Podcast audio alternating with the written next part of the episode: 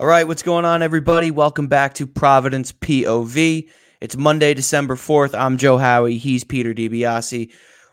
We're coming to you after a big victory this past Saturday. Providence beats URI yet again in the Ocean State Battle. Providence continues to show why it is the superior college basketball program of the two, while the little brother school scurries back down to Kingston with its tail between its legs. Peter, how you doing? I'm do- I'm doing good. Yeah, another a win, another win in the Ocean State rivalry is always good, but bigger picture, another win at home, moving in the right direction. Obviously, the game was, and obviously we'll get into it. I would say a game of a tale of two halves. First half, a little bit of an up and down game for the Friars. Credit uh, to Rhody, and then obviously in the second half, Friars kind of woke up a little, like Kim English alluded to in his press conference, and uh, they win by double digits. They cover the 14 and a half point spread. So anyway, that took the Friars were probably pretty excited, but also pretty a little nerve wracking towards the end. But overall, a 15 point win against your in-state rivals at home, you will always take it. Peter, Providence is now 2 0 against the spread since we said that they didn't cover well. So I think we can uh, take credit for that now, uh, yes. two games into this. But yeah, you're right. Credit Rhode Island. They uh, they showed up and they really threw everything they had at us. And for the first three quarters of the game, I would say, uh, specifically in the first half, it was really, um, you know, punch, counter punch. Providence would look to pull away. Uh, the Rams would chip back in very slowly. And that kind of continued into uh, the first part of the second half until really Providence blew the thing open. Um, but yeah, it, it was in every sense of the the word a rivalry game, right? Like a hostile environment for the road team. Um, the road team coming and, and, and, trying to play upset, and you could tell Archie Miller had his guys energized and ready to play. Uh, they were shooting well from deep. Uh, they were playing really physical defensively, and it was all in all like a, a classic rivalry game. Yeah, it was obviously I, I was there. Uh, I was there as a media member, so sitting right behind the basket, and it was obviously a very loud environment. Uh, the place was packed early. Uh, the crowd was into it for the for the most part. I thought the environment was good. I thought overall, like for the first half, I thought the Friars took a little bit while to get going. And you said obviously we both said a little credit to Rhody there.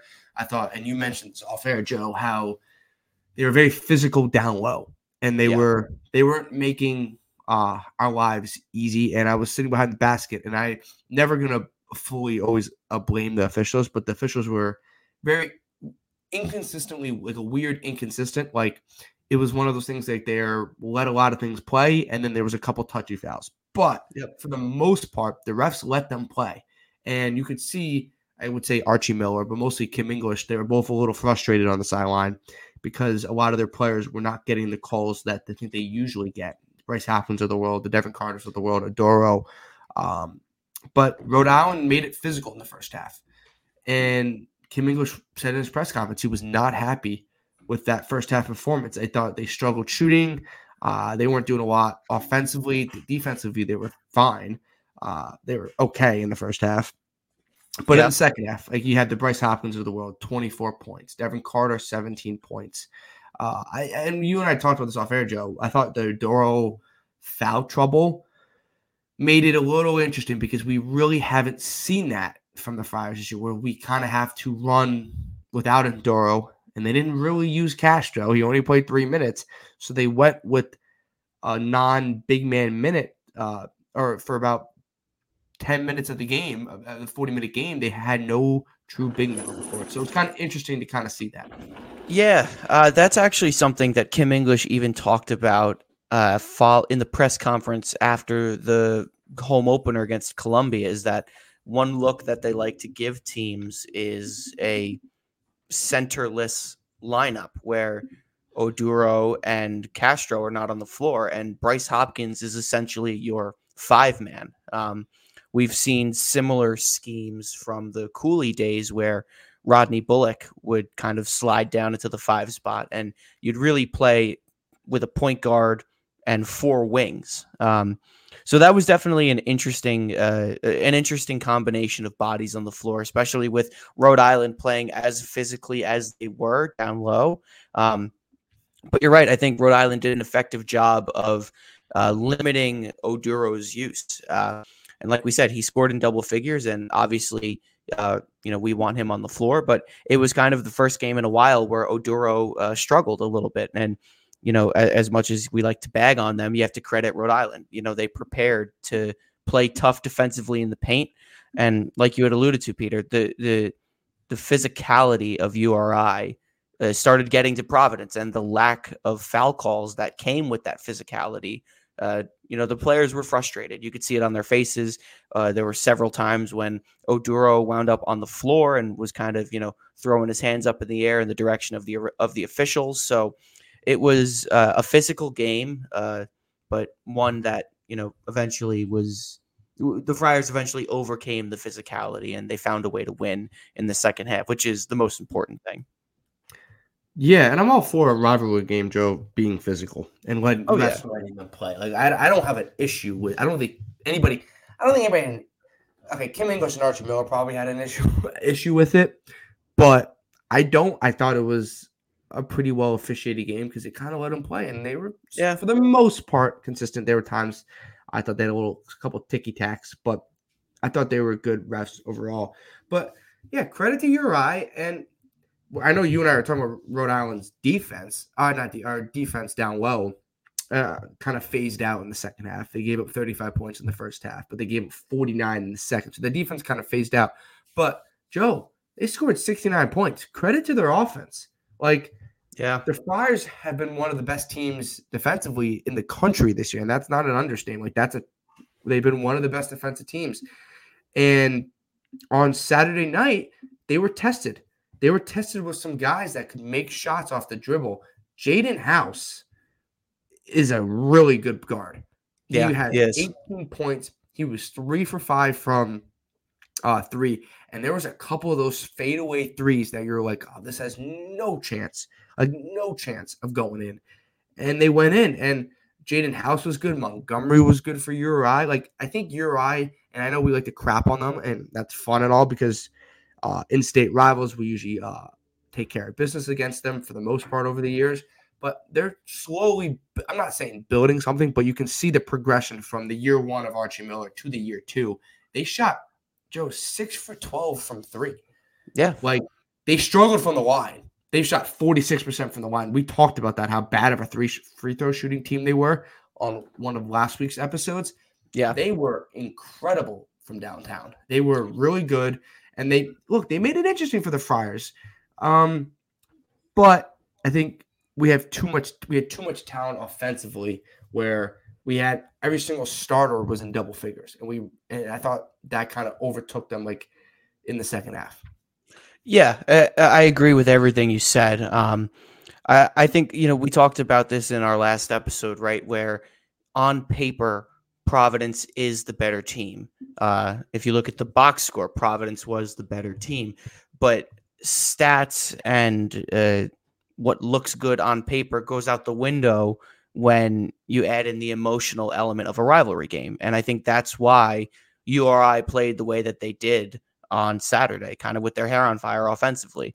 Right? We talked. We've talked in previous episodes about Providence's ability um, to keep teams under forty percent defensively. And so far this season, uh, a couple of teams, I think it was uh, Kansas State. I'm going to have to double check this, but I think there were two or three teams that have shot higher than 40% from the field. And those are the teams that gave Providence trouble. Um, so, you know, credit URI. They let the emotion of the rivalry game fuel them. Um, and even if you, if, I don't know if you caught this, but the URI uh, athletics or the URI basketball Twitter posted some hype video of the player saying it was their turn, right? Like this is the game yeah. on the schedule that they have circled for years. So uh, th- they definitely this game, it, all joking matters aside, is URI's Super Bowl. If you look at their schedule, this is the biggest game of their entire year. So, and they played like it. So, credit them to for rising to the challenge and preparing for the occasion. But credit Providence even more for punching back in the second half, right? Providence looked a little uncomfortable with the physicality in the first half, or uncomfortable is not the right word. I'm going to say surprised. Providence looked surprised by URI's physicality in the first half, but we composed ourselves at halftime and responded in the second half. And like you said, uh, Kim English in the press conference was very happy with the way the team grew up in the second half. And I think that's what's most important to take away here is, you know, Providence came back and did what it was supposed to do to win. And the result was a 15 point victory. It was it was also one of those games, Joe, right? Like you're like, okay, it's five point game. It's a six point game. Friars are gonna pull away. And credit, and we've you and I have given a lot of credit uh, so far in the first 10 to 12 minutes of this episode to your eye because I think rightfully so. But it was one of those games where you're like, okay, we're up five, we're up six.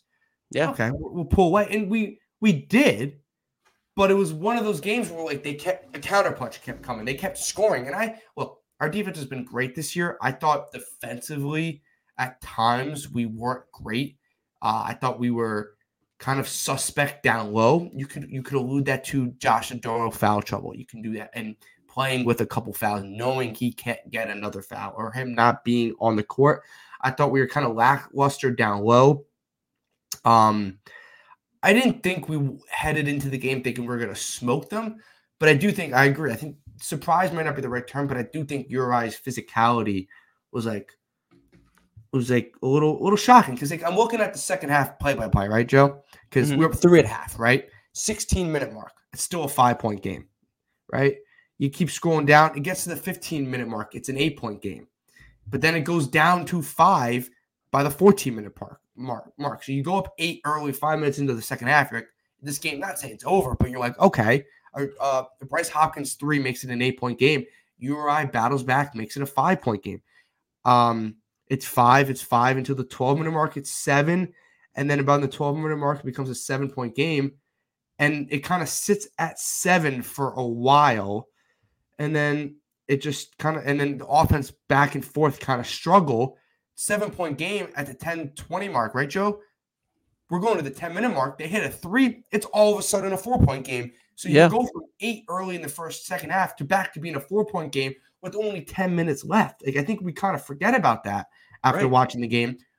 Against three answers, among uh, Montgomery three, making it up to seven. It gets back down to five. It gets to seven, and then the Friars kind of run away, but then it stays at six. Like and then it gets to nine about the eight minute mark, and then the Friars kind of pulled away after that eight minute mark, after that TV timeout. So it was one of those things where, like, the counter punch from Uri was always coming. Like they were never. Yeah. It was one. It was one of those games in the second half where like the Friars are not going to lose this game. You got that feeling, but it was like, oh, okay, it's still a five point game. Oh, at the ten minute mark, it's a four point game. Like, I'm not saying we're going to lose, but who knows? Like, who knows? You never know with this kind of stuff. If Uri makes a couple more free throws, maybe at timely spots, this game could have been a little closer. So I, I think it took it literally took until the eight minute mark in the second half for the Friars to kind of fully wake up and like, okay, we're the better team, and then run away with the game. Yep. I, yeah, I think you said it perfectly, right? And, and this is something I said early on is right, like the first three quarters, and I know we only play halves in college basketball, but for the metaphoric effect, the first three quarters of the game were very much so back and forth. And even eight minutes, that dips two minutes into that, you know, uh, hypothetical fourth quarter there. So really, for eighty percent of the game, Providence, you know, was kind of uh, dealing with URI counter punches. It wasn't until that final eight minute stretch there, those two uh, final TV timeout groupings that the coaches like to refer to, that Providence really pulled away and, and tuck this thing away for good. Um, and I think Jayden Pierre had a big hand in that. Um, his presence on the court, especially in the second half, was huge. Um, I think the the best play that he had was that little, you know, no look pass to Hopkins for the dunk down on, on Providence's end in the second half. I think that was kind of one of the exclamation point shots. I think that put us up double figures. Um, I think there was a Ticket Gaines three from the left corner that put us up. What was it, 79 63? That was the dagger there. Yeah. And mind you, that was with three minutes left, right? Like the Pierre uh, dump off to Hopkins with, was with sub 10, right? So that was really when things started clicking for Providence. And I think, you know, that just goes into the overall strength of the program compared to URI is, you know, these guys are all well conditioned. They all are, are Division One athletes, but when you look at the level of talent on Providence's roster, uh, and you look at the facilities, you look at the coaching staff, all things considered, Providence's endurance lasted that much longer than URI's. The the emotion of the rivalry the rivalry game fueled URI through that much of the game, but Providence's overall superiority to URI took them home. You mentioned Jayden Pierre, Joe, and I thought having him back was helpful, right? Obviously, he's your sophomore point guard. He took a nice step forward in the first handful of games that he played. And I think having him back was great. It did take him a little while to get going, which yeah. is totally understandable because of the multiple, multiple games he missed with that uh, hamstring injury. But he was good from the line. He only played 22 minutes. Was that on purpose? I have no idea. But you and I talked about last week.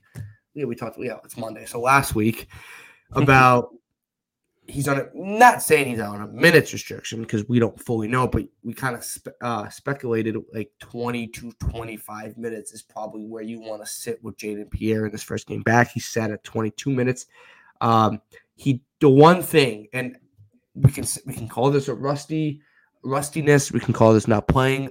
I guess legit basketball in a couple weeks. The three assists to five turnovers is not great, right? Like that was yeah. something that kept URI in the first game in the first half, and I thought mm, one of the reasons why Garwe Dual played 18 minutes and Garwe didn't stuff the stat sheet, six points to assist, but and with three steals. But you and I have talked about this. He doesn't turn the ball over. So Jayden Pierre is arguably obviously a better point guard at this point than Garwe, but I do think I would like Pierre to be a little more conscientious with the ball, be a little more less careless because he does play with that kind of freeness. And I think that that's yeah. one of the reasons he makes him special.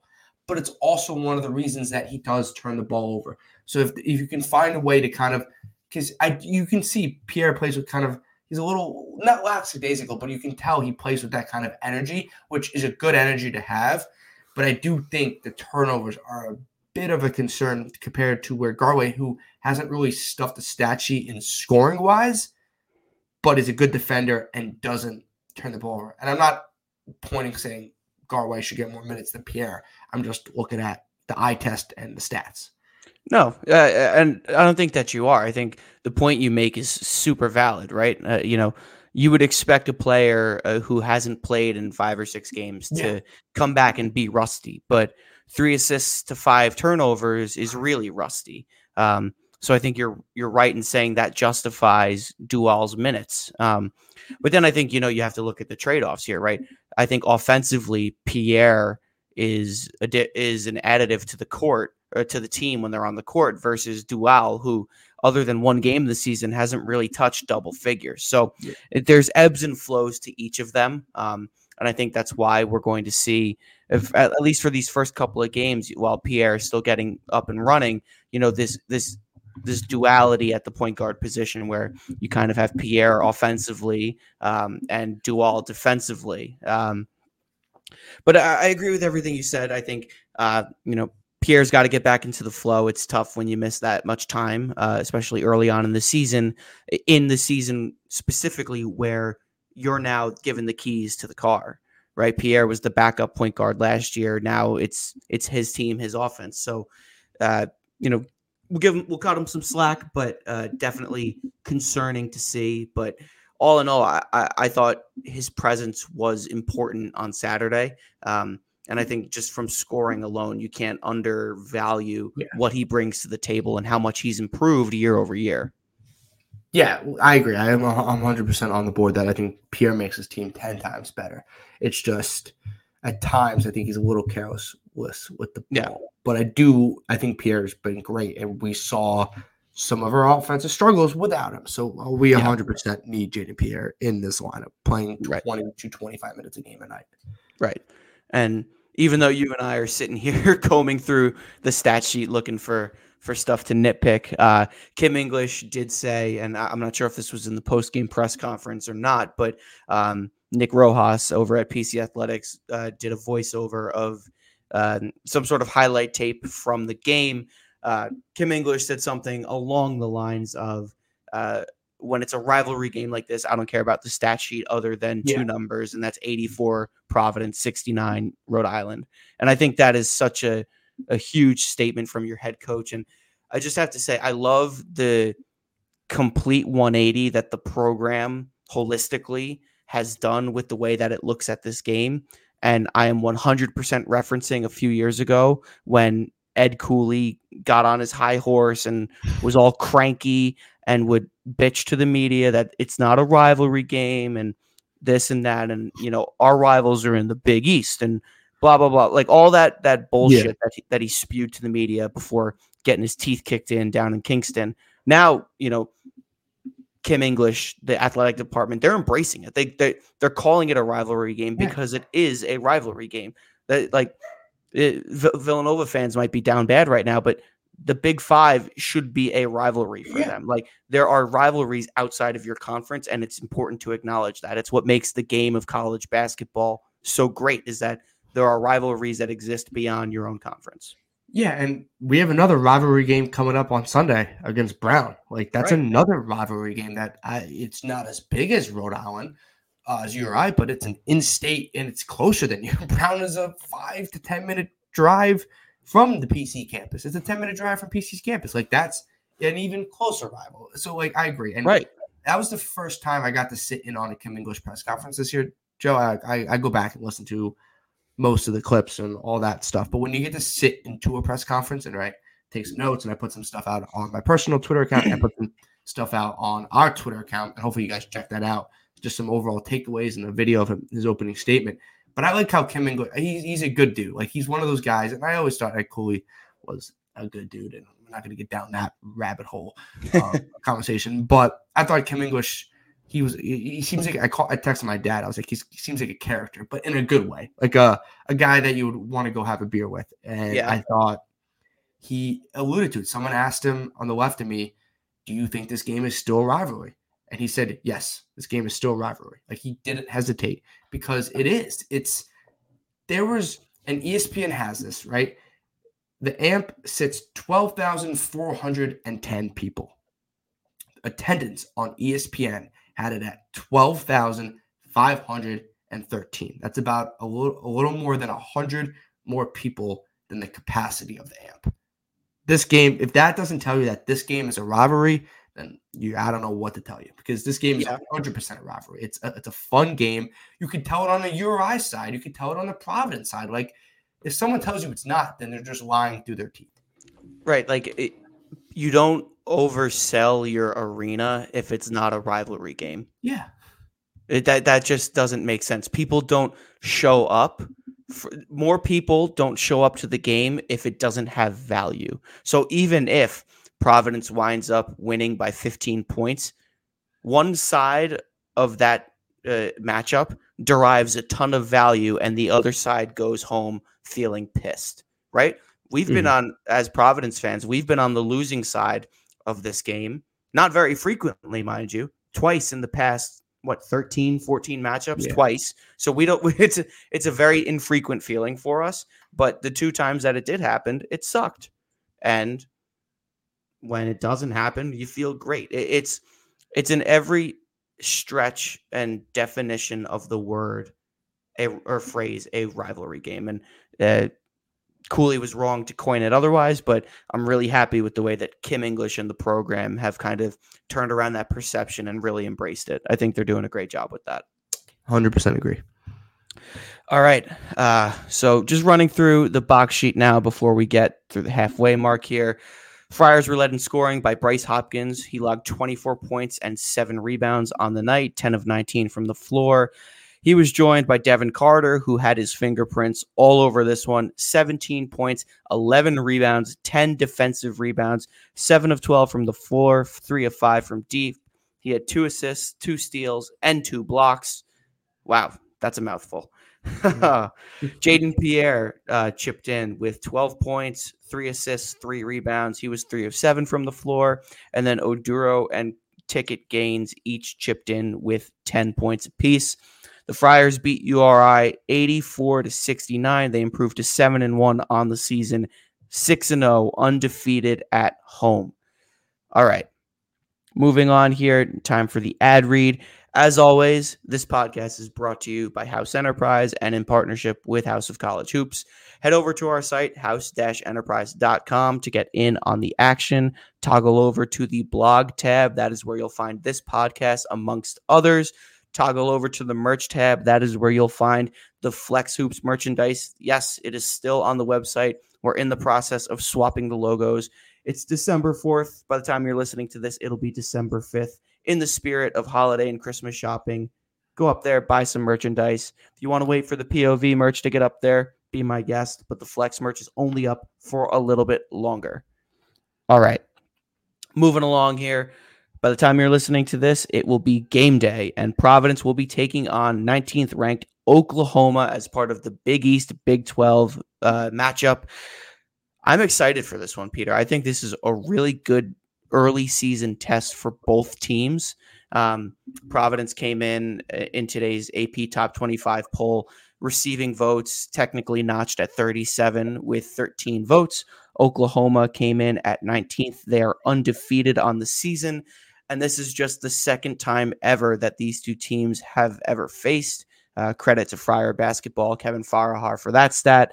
Uh, Oklahoma topped Providence in the 1991 NIT by a score of 83 to 74. Yeah, John, I'm going to ask you a quick question. Have you seen the line yet for the game? I believe Oklahoma's favored by five and a half. You're exactly, exactly right. And I and look, you we've jinxed it. The Friars like to cover now for some some reason.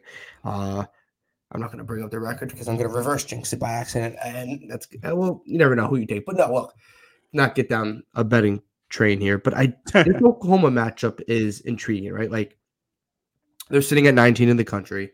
They're 7 and 0.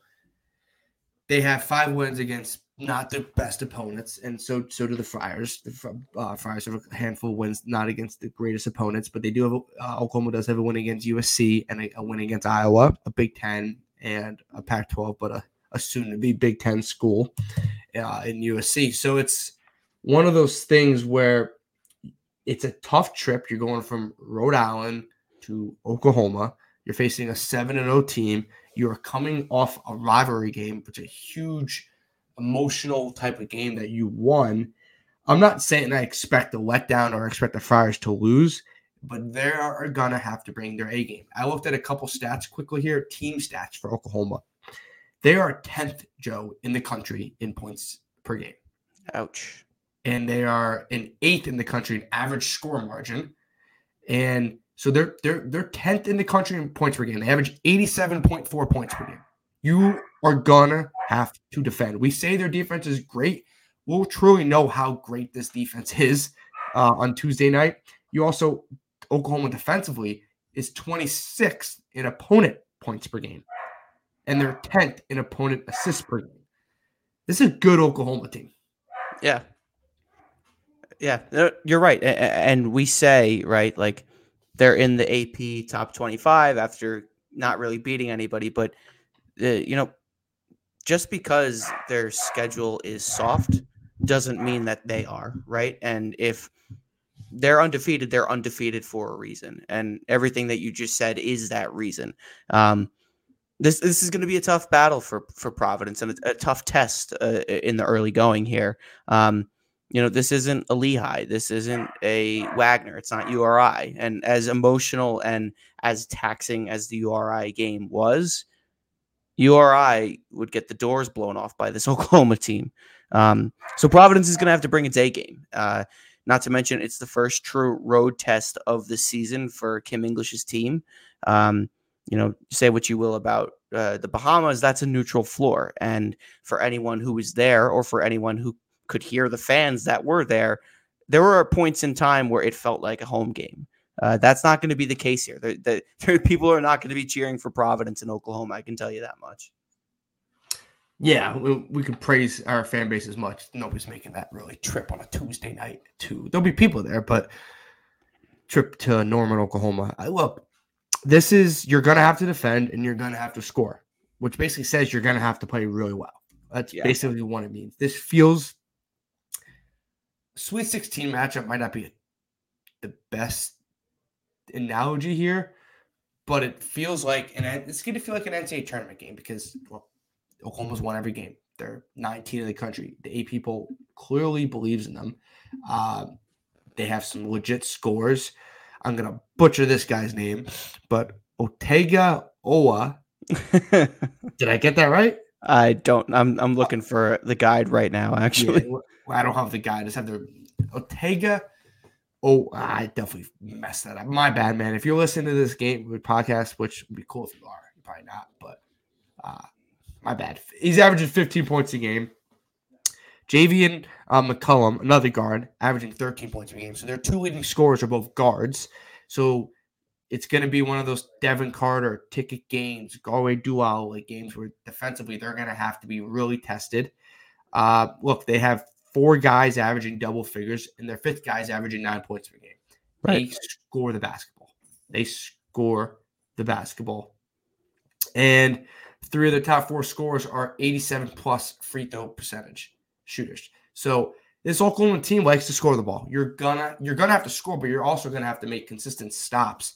And on the road, it's gonna be tough. Like this is one of those games where I, I marked down my win loss uh, prediction as a loss, just because I thought Oklahoma was a good team. You're going on the road. It just doesn't. Everything doesn't add up. I feel like from the eye test heading into the game for the Friars as as you would like. Yeah, just to add on to that too, their top five scorers all score forty percent, all shoot at a forty percent or higher clip from the field. That is, eh, this is a tough matchup, and Providence is going to have to rely really heavily on its defense here. And if it's as good as it's been, or if it's as good as advertised, we know it's been good it's really going to have to show against a, a, really quality opponent here in Oklahoma. This is by no means going to be an easy game. Um, it's one game, Peter, that when you and I did our preseason rankings, I had marked as a loss yeah. uh, on the non-conference because it it, it it just it's it, it I don't want to say it's not winnable because it very well could be. Um, and the reason I say that is because of what Providence did to Wisconsin earlier in the season, and we're now seeing that Wisconsin is actually a good team. Uh, so Pro- this Providence team does have the ability to rise to the challenge and uh, overwhelm talented opponents, but you have to do it on the road, and that's really where you know I start getting nervous around matchups like this one, and that's because you know the Wisconsin game was at home. You're comfortable. You don't have to travel. The walkthroughs in your home gym, your home locker room, your home fans. Providence players took a flight today, right? And and I know personally when I take a flight, I'm a cranky asshole because I don't like to fly. So yeah, it, it's just it's tough. It, you know, it's going to be a tough game. Yeah, look, there's a reason they're five and a half point dogs. There's a reason Oklahoma's 19 in the country, but it's a fun game, right? Like you and I will sit and when we obviously listen to the following episode of Friday morning, when you, when you and I sit down on Thursday night and hit record, and if we are talking about a loss, I'm not going to be mad. I won't be overly depending on how we lose and depending on how we play. But if they keep it close, they keep it competitive, I'm not going to be overly mad because if I had to make a pick, I probably wouldn't go to be non-biased as possible. Probably wouldn't go the Friars this week. That's just I just get that feeling on Tuesday. That's just how I'm feeling. I just think, like you said, Oklahoma, their four best players are all shooting above, at least the, the worst one shooting 43%. Uh, Otega Oweh is shooting 68% from the field, averaging yeah, 15 impressive. points per game and playing 24 minutes. Like that is, he's a guard. That is absurd.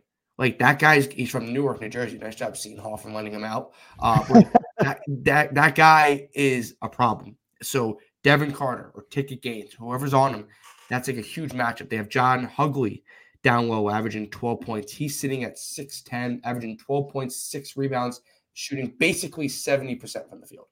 Like, this is a good Oklahoma team. So it's a good test for the Friars, right? Like, Joe, if you and I were coming off a loss to URI or a loss to Wagner or a loss to Lehigh, right? Like an upset loss, and we weren't seven and one, then you and I would be like, "Whoo, you got to win this game." And yeah. I think it would be a great resume win. a huge resume win uh, to propel us into the Big East, where you will get resume wins, but you won't get a resume win from Brown and Sacred Heart after this game. It's a huge resume win, but it's also a cool test. Like you and I yeah. talked about, we'll get a test with the Wisconsins and the Georgia and the Kansas States of the world. We got that test. Now we got our next test, and right. it's Oklahoma on Tuesday night. It's also right. Like I, I really like the way you put that. Providence goes into this with really nothing to lose, obviously, except the game. Right? you go into this in terms of uh, your NCAA tournament resume. You have a blowout win over a now ranked Big Ten team. Check. You have a decent win over a an SEC team on a neutral floor. Check. You took a good uh, Big 12 team to overtime and eventually lost by three. Granted, you were down your starting point guard. Check. Now, if you win this game, you have a win against the Big 12 team, and that's on the road. That's huge check to your resume, and that's a really big foundational block that you, you use as a, as a chip when you're in March and the committee is deciding on your case. You lose, all right, you go 0 2 against the Big 12 on the season. The Big 12 is a really, really good basketball conference, and KenPom has them as the best basketball conference in America right now. Again, the Big t- the selection committee isn't going to, you know, smack the ruler on your hands too heavily or too harshly for that one, especially granted it's a road game. So I really like the the POV that you put on that, Peter. Um, that you know you don't really lose anything. You have everything to gain from winning this game, but it is not a must win. It's a nice to have. And it's fun. It's gonna be yeah. a fun game. When and you brought up the stat, we don't play Oklahoma a lot. We don't play at Oklahoma a lot at all. It's it's a fun game. What what I love for this game to be at home to get to go to or get to have that home court advantage 100. percent But it's a great test. We'll see where this Friars team is. Offensively, yes, but we'll also see where this team is defensively. Like Oklahoma is one of the best offensive teams in the country through uh, the couple weeks, of, about a month of the season so far. So it's a great test, and you, it, it's a, it's a good test because you're going to get tested every night for the most part in the Big East. So yeah. I think it's a good litmus test to see where this Friars team is heading in. Obviously, he's still Brown and Sacred Heart, but post those games heading into Big East play. I agree. Um, all right. So taking a look around the league here, uh, just at the Big East Big 12 scoreboard. Uh, the Big 12 is ahead four to three so far. There are four games remaining on the slate. Uh, Butler topped Texas Tech and Creighton topped Oklahoma State in the opening night of the Big East Big 12 Challenge. Uh, Xavier dropped one to Houston. St. John's beat West Virginia. Did they beat West Virginia? Yeah, they did. Yeah. Uh, DePaul lost to Iowa State. UConn lost at Kansas in what was probably uh, one of the best matchups of the year so far. Um, and the elephant in the room, Georgetown lost to TCU on an out of bounds three point buzzer beater that, in terms of the rule book, could not be overturned after the game ended. Uh, it's, I smile and I chuckle because I know Georgetown got hosed on that call. You know Georgetown got hosed on that call. That is an objective fact. But I am so happy that they did because there is no coach and no program in America more deserving of that than Georgetown. Yeah. Yeah, you and I talked off air. We don't have to feel bad for Georgetown, but we can also not be, you know, like a jackass and admit that they were obviously host. Um, tough for them. Yeah, that's all I got. Tough for them. Yeah, it's it's tough, and that sucks. And if it happened to us, I know damn well that I would be fuming, and yeah. you would be too. And this would be a really angry podcast. But uh, I don't feel bad for them. No, and you, you know what? You don't have to, and it's you can feel whatever you want. But the Big East has been up and down. You talked about the Big East Big 12 Challenge. Uh, and they've been up and down in the Big East Big 12 Challenge. I'm not going to fault UConn for losing at Kansas. Because No, that's a tough game to win. It's probably like the toughest game you probably can. It's probably like the best loss you can have in the country right now. Probably at Kansas, uh, maybe yeah. like at Arizona, you can lose, and like that's the second, whatever, right? Like that's not going to fault you. Uh, credit to Xavier for staying in that game against Houston. Xavier's been very up and down to start the year, uh, which is tough. Johnny's getting a nice win at West Virginia, and DePaul is DePaul because I'm, I'm out of. Thank God we are not a DePaul podcast because we wouldn't we wouldn't have anything to talk about. I don't know what you would be talking. Like if you're a DePaul podcast, and I feel I like I like DePaul, and I kind of root for them because they're DePaul. But what do you what do you do? Yeah, it's tough. What do you, what do you, what do you I, I don't know what you talk about anymore. Like we're terrible and like like we're usually not good, but we usually get to like eleven or twelve wins. I don't. I, how do they get to ten wins this year? I don't know. They don't. They can't play. What are they? One and six right now. They can't play Georgetown ten times. Like I can tell you that much. No, they're what are what are they right now, Joe? Are they one and six, DePaul? Uh, let me look. I, I, got you. I put you on the spot. Uh, they are one and six.